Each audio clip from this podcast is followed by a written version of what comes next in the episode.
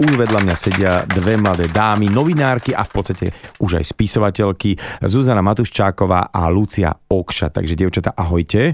Peknú nedeľu želám, ahoj. Ahoj. A uh, Lucia Okša, to som si musel pozrieť o, očami, že aby som to povedal, ty si Okša? To je tvoje priezvisko? Ahoj, uh, ja som Okša, uh, veľmi, veľmi čerstvo, ale Okša je v podstate taký trochu autorský pseudonym, vždy som po ňom túžila, ale zároveň je to akýsi možno spôsob, ako si trochu neviem, ochraniť tú identitu, alebo v podstate, keď Aha. celému Slovensku hovorí, že si vyhorel, tak aspoň trošku si chceš nechať niečo pre seba. V občianskom okay. mám Okšová. Okšova. Aha, dobre, tak je, je to naozaj dobre, že nie je to, že, tak, že, že keď si povedal, že takú umelecké Iba meno. tak trochu. Že, že není si akože Saifa alebo Junior, ale nie, že proste je to normálne tvoje meno. Dobre, babi, takto, že uh, vy dve ste napísali knihu, o ktorej sa budeme dnes rozprávať a teda aj hlavne o tej téme o téme vyhorenosti alebo vyhoretosti, neviem, ako sa to para, správne povie. Ako sa to správne povie? To vyho, som vyhorenia? Vyhorenia. Vyhorenia, dobre. Uh-huh. A ako vás to vôbec dve dievčatá, mladé, pekné, sošné, uh, uh, napadlo, že túto tému nejakým spôsobom spracovať knižne a vôbec prečo dve ste sa do, do, dokopy odkiaľ sa poznáte. Už som vám dal asi 15 otázok, tak sa chyťte.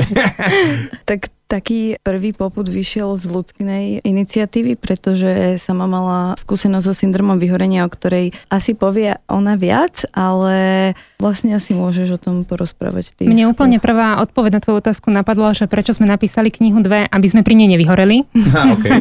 Takže aby sme si pomohli a rozložili sily, keďže so Zuzkou sa poznáme už eh, od vysokej školy ešte predtým, keď sme začínali obidve ako, ako novinárky, úplne také naše prvé, prvé novinárske krôčiky. Ona ma vlastne dotiahla do tejto branže novinárskej. branže. Okay. Takže so Zuzkou pracujeme spolu už e, niekoľko rokov a áno, za tým celým bola na začiatku moja skúsenosť. Nebolo to tak, že som sa zobudila jedného dňa, že napíšem knihu o vyhorení a bude to úspešná kniha ale skôr som sa zobudila s tým, že a som vyhorená. No a toto ma zaujíma, ako človek e, zistí, že, že čo, čo to je vlastne to vyhorenie? Definujme si, že, že kedy som mm-hmm. vyhorený a ako to na to človek príde, že čo, čo sa deje vlastne s týmto človekom. Lebo uh, môžeme sa o tom baviť, že je to v podstate, že syndrom, čiže v podstate choroba? Alebo mm. je to nejaký, ako, ako to, zadefinujme to, lebo vy sa tomu teda viacej venujete, tak poď. No tento rok to konečne Svetová zdravotnícká organizácia dala do zoznamu diagnóz. Diagnóz, dobre. Diagnóz a vlastne už na to aj psychológovia odborníci, aj odborná verejnosť na to roky čakala, kým to vôbec bude diagnóza v zozname, pretože doteraz to ani nebolo kvázi charakterizované, že, že je to diagnóza, nie je to diagnóza, iba to bolo nejaká súčasť. Aha. Je to celkom vtipné, lebo doteraz to bolo vnímané, bolo to zaraďované psychiatrami do takej kategórie, že Z73 a to bolo, že ťažkosti spojené so zvládaním života. OK, čiže, čiže niečo, že uh, on je lenivý, on je nevyhorený, len tak akože také, že adjektívum, že niečo, hej, on je taký malý, to sú také tie bežné stereotypy, to sú také tie bežné stereotypy, že vyhorený človek je lenivý, ale v podstate tá oficiálna veľmi ľudsko a zjednodušene povedané poučka hovorí, že vyhorený človek stratil akýkoľvek zmysel svojho života a stratil síly a chuť a energiu niečo robiť. V podstate a... ísť do práce, žiť ten svoj život, stratil radosť. Tak a teraz taký obrovský otáznik, ktorý e, mi tu nad hlavou asi aj e, vidíte, že prečo sa vôbec takéto niečo stane? A ešte k tomu, e, človek väčšinou je aj úspešný, vyštuduje školu, má rád svoju prácu a zrazu príde tento stav vyhorenia, strata motivácie, že dosiahol, čo chcel, alebo vôbec prečo sa to stane? Z našich rozhovorov, ktoré sme robili, aj rozhovor, z rozhovorov s odborníkmi, sa mi zdá, že sú také dva hlavné dôvody, kedy nastáva to vyhorenie a ten prvý dôvod je, keď sú ľudia zavalení množstvom práce a a nejako nezvládajú ten tlak tej práce, že teda... Sú nároky na, na ne veľké kladené a nejakým spôsobom, že to človek nespracuje úplne? Áno, že, že kvázi žije len pre tú prácu uh-huh. a pracuje dlhé hodiny a odrazu nevidí nič iné vo svojom živote ako, ako tá práca, ktorá ho počasie už začne aj frustrovať. Ale druhý dôvod je, keď je tá práca veľmi emotívna, a je to veľká psychický nápor na napríklad lekára alebo na zdravotnú sestru, že niekedy to nemusí znamenať, že človek robí 16 hodín denne a fyzicky to už ne, nezvláda, ale niekedy je to práve z tej takej psychickej stránky, že, že je to veľký tlak, že môže ten človek robiť aj 5 hodín denne, ale keď má ten psychický nápor, treba umierajúci pacienti a tak ďalej, Mňa napadlo tak... aj také povolenie, napríklad, že učitelia môžu byť celkom ako veľmi ľahko, že v podstate dennodenne síce sa tam menia tie detičky alebo deti, študenti a tak ďalej a tak ďalej, ale je to naozaj, že že to isté dookola, dookola, ako keby tú istú látku tlačíš niekomu do hlavy alebo snažíš sa odchádza ti to a v podstate, že môže tam dôjsť nejakému také, že vlastne to, to ako, co dá, že ne, ne, nemáš tam nejakú takú motiváciu. Dobre, takže e, k tomu prídeme k tým povolaním. Aké sú také, neviem, varovné signály, ktoré si sám človek môže všímať na sebe? Mm-hmm. Vieš, tak ti poviem, že čem, že trošku tak priberám, priberám, priberám, ale už keď sa neviem ani za, zaviazať si šnúrky na topánkach, tak si poviem, že píha, no tak trošku som už, už by som mal niečo robiť. Hej, a aké, aké niečo e, sám vie človek odpozorovať, možno, že až nie na úplnom konci, kde už, že už to je na nejakú odbornú pomoc, ale že by sa tak mhm. človek vedel sa nejak zachytiť, že fíha, fíha, dávaj pozor, lebo touto cestou ideš k nejakému vyhoreniu úplne. No, s týmito šnúrkami na topánkach napríklad mi napadne hneď, že predstav si, že sa ráno zobudíš, chystáš sa do práce, ideš si zavezovať šnúrky a napadne ti, že už sa mi tam nechce ísť. Nechce sa mi zavezovať si tie šnúrky, nechce sa mi celé to absolvovať úplne od úplného začiatku toho dňa máš negatívny postoj k svojej práci a si frustrovaný, priam ju neznášaš a nevidíš, nevidíš ne, zmysel, ani sa ti nechce byť s tými ľuďmi, nejak sa s nimi baviť, nechce sa ti v podstate nič. Ale tie, tých varovných signálov je veľa a môžu to byť ako fyzické, tak aj psychické, keďže vyhorenie môže mať aj rôzne fyzické sprievodné javy, napríklad to môžu byť časté bolesti hlavy, pokiaľ niekto kedy si potreboval jednu šálku kávy denne a bol v pohode a zrazu do seba leje už tretiu, to je tiež celkom dobrý, dobrý varovný signál. Počkaj moment, akože teraz je pred obedom, ja už si mám chud na tretiu, takže no, no niečo mi... Tak pozor.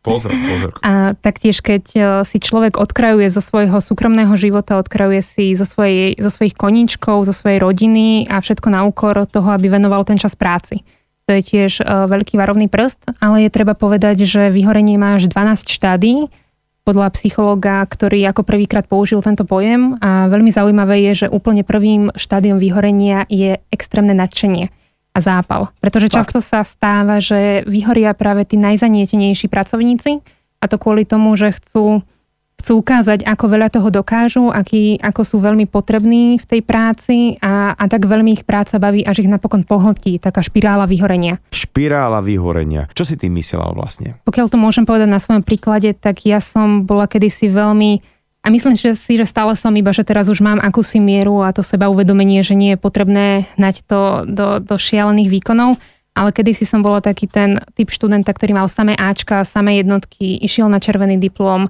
a potreboval to mať, aby sa cítil dobre, akékoľvek bečko alebo dvojka bolo zlyhanie v škole. A toto sa celé pretavilo aj do pracovného života, že som potrebovala pracovať veľa, dobre, nepýtala som si žiadnu spätnú väzbu a potrebovala som, aby v podstate som stále robila viac a viac, čo je také mm-hmm cítiš, cítiš sa potom ako škrečok v takom tom koliečku, že naháňaš sa, naháňaš sa, nevieš za čím a na konci máš infarkt. Mm-hmm.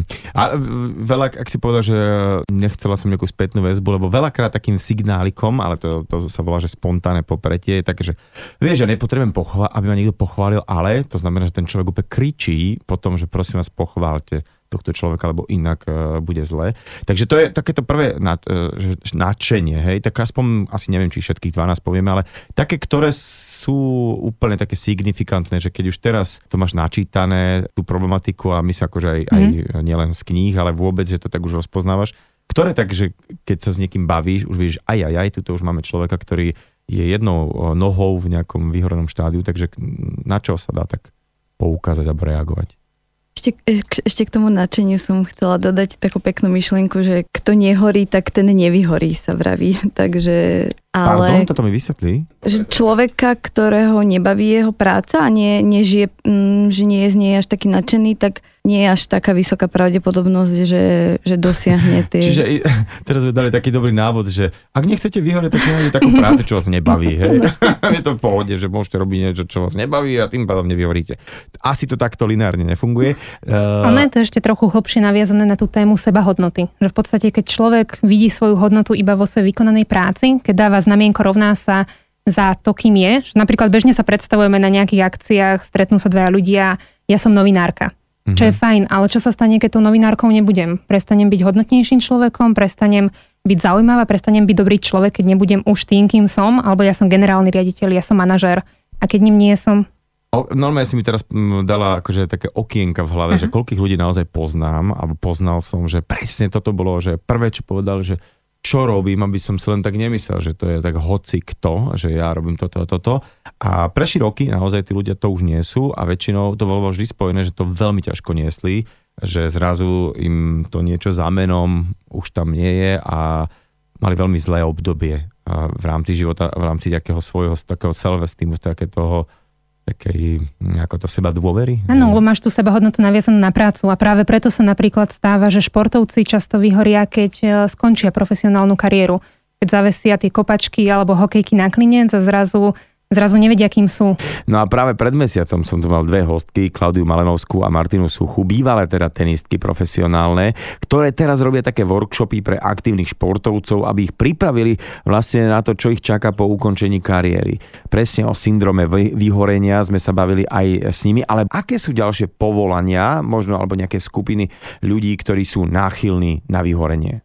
Medzi najohrozenejšie profesie patria určite pomáhajúce profesie. Tými aj začíname našu knihu. Patria tam lekári, zdravotné sestry, učitelia, psychológovia, aktivisti, čiže vlastne povolania, kde tí ľudia sa častokrát obetujú pre druhých a ukroja zo svojho pohodlia preto, lebo chcú pomôcť. A čo, to je možné, že dokonca aj taký tretí sektor, že proste nejakí ľudia uh, humanitárni, charitatívni a tak ďalej a tak ďalej, ktorí sa rozhodli niekedy aj z korporátu, že idem toto robiť. Aj tam teda môže nastať to, že vlastne pri takejto práci môžu vyhorieť? Tam ich je veľmi veľa. OK, že tam sa skladujú uh-huh. nové, že vyhorení ľudia. Dokonca môže vyhorieť aj kňaz. Máme v knihe taktiež aj príbeh kňaza, ktorý vyhorel. Uh-huh. Čo je tiež veľmi zaujímavé. Môže vyhorieť LGBT aktivistka, môže vyhorieť aj psychiatr a dokonca máme taktiež... Dokonca psychiatr, ktorý by normálne ako pomáhal vyhoreným ľuďom, tak akože už ma nebavia títo vyhorení ľudia, že vyhoril pri tom, hej? Títo ľudia majú často tzv. syndrom pomocníka, čiže si myslia, že dokážu pomôcť a chcú a potrebujú pomôcť minimálne všetkým, ktorí mm-hmm. k ním prídu, ak nie ešte ľuďom na ulici, ktorých bežne, bežne obchádzajú a, a chcú pomôcť takmer každému a často to ide na úkor, na úkor ich vlastného fyzického a mentálneho zdravia. Ja musím povedať, že raz som moderoval jednu akciu, kde bol eh, jeden strašne známy motivátor, ktorý akože, ú, to bude hviezda, teraz príde. A naozaj, keď prišiel na to pódium, tak hodinu fíčal, ja som nechápal, že kde tento človek berie energiu do toho celého, ale keď som ho videl predtým a aj potom, tak som povedal, že bože môj, čo mu je, že on, je, on bol vlastne veľmi skleslý a smutný a taký, že on sa sám hecoval, aby to potom dal a vlastne tým ľuďom vysvetloval a pomáhal a strašne radil, ako nakladať so svojím životom a videl som, že fíha, tak takto by ste nikto nechceli skončiť. To bol taký veľký paradox. No, dobre, takže ďalšie, prepáč, skáčem do reti v kuse. E, ďalšie mm. také nejaké povolenia alebo skupiny, ktoré sú ohrozené?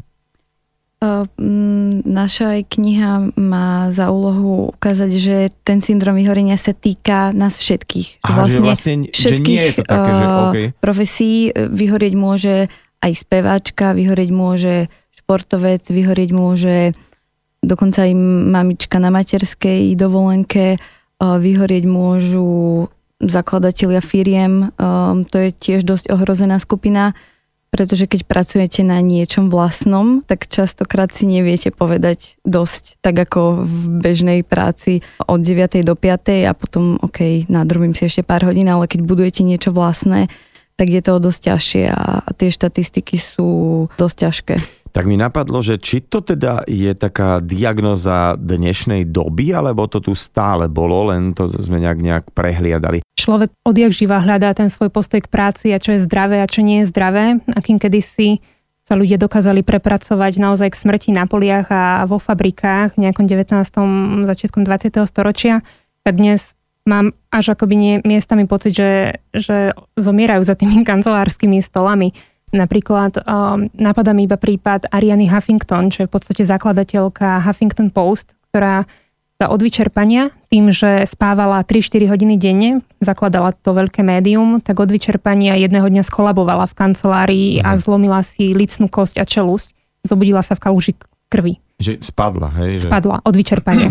A, a čiže odpoveď na tú otázku, aby som sa vrátila, myslím, že je veľmi zlé a ťažké, keď sú ľudia prepracovaní a nechcem znevažovať tú fyzickú prácu, ale zároveň e, sú určité aspekty tej duševnej práce, ktoré viac človeka ničia mentálne, alebo tak my to voláme, že vyhorenie je akoby infarkt duše, aby si to človek vedel predstaviť. Mm-hmm.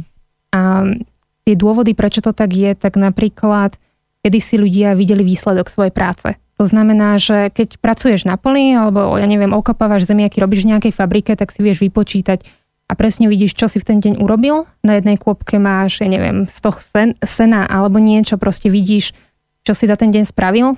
Keď pracuješ v nejakom korporáte a ťukáš do nejakej tabulky, tak na konci dňa neviem, či vidíš výsledok, či vidíš zmysel. Ani mhm. Možno ani roka, možno niektorí niektorí to volajú, že sú bullshit jobs. Že proste v súčasnosti je mnoho prác, ktoré ak by neboli, tak by si to nikto nevšimol. Pretože si iba nejaký malým kolieskom. A to je že vieš, že vlastne každý um, pchá tie deti, že čo, mať čo najlepšiu školu, aby si nemusel tam niekde uh, chodiť uh, a búchať kladivom alebo okopávať a vlastne ženieme tie decka do v podstate také mažiny nejakých korporátov, lebo wow, že má dobrú robotu, robí v takej firme, má super americký plat, tralala, chodí v kostýmčeku, opätkoch do práce každý deň. Tá moja dcera si človek povie, ale presne, že to si človek nabieha až na, na takýto život de facto.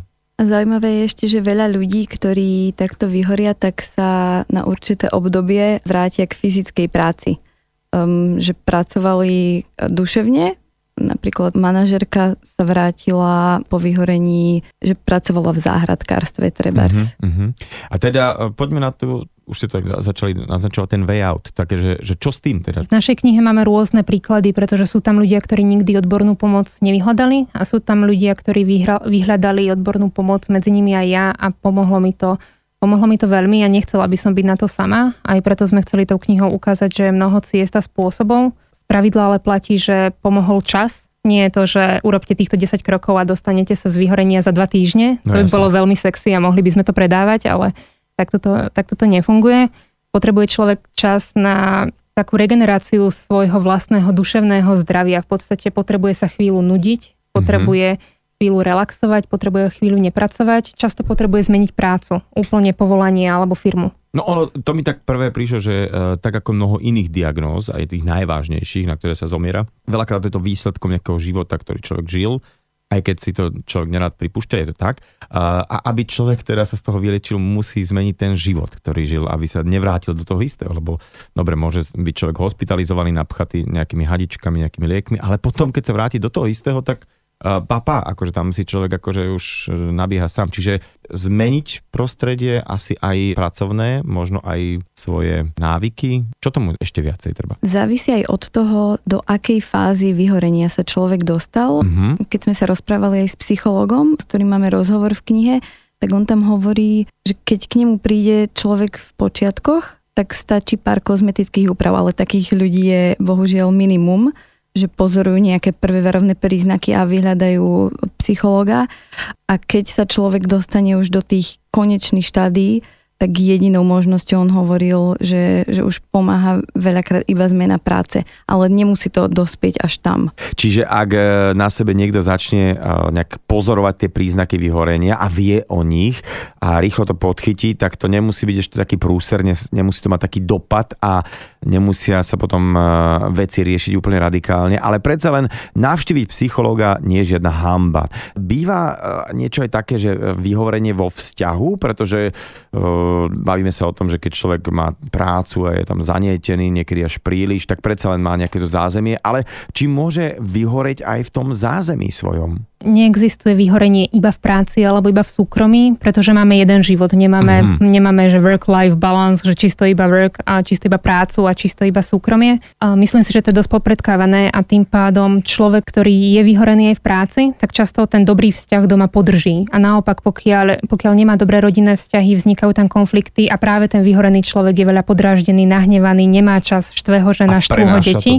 Prenáša to domov a viac sa rozbijajú rodiny, viac sa rozbijajú vzťahy. Čiže ono sú naozaj spojené nádoby a veľmi pre, pekný príklad práve ten psychiatr, ktorého som tu už dnes uh, spomenula. Kľudne ho spomeňme, tak, je to pán... Uh, pán Ondrejkovič má krásny príbeh, ktorý hovorí, že z vyhorenia ho dostalo to, že sa zamiloval do svojej súčasnej manželky. Čiže to bolo úplne krásny príklad toho, ako keď človek je bez nádejí a nebaví ho práca, odíde z práce, on si dokonca prestal písať titul Mudr predmeno, taký bol zničený životom a zrazu príde to svetielko nádeje, príde nejaká žena, do ktorej sa zamiluje a zrazu celé to začína dávať zmysel. že neviem, možno sa stačí zalúbiť. Celkom akože uh, končíme pomaličky tento rozhovor tak pozitívne. Ešte teda naťuknem to, čo si uh, povedala, taký opäť uh, anglický výraz work-life balance, teda taká tá, taká tá nejaká, ako to poviem, balans po slovensky medzi tý, tou prácou a medzi takým tým ostatným životom.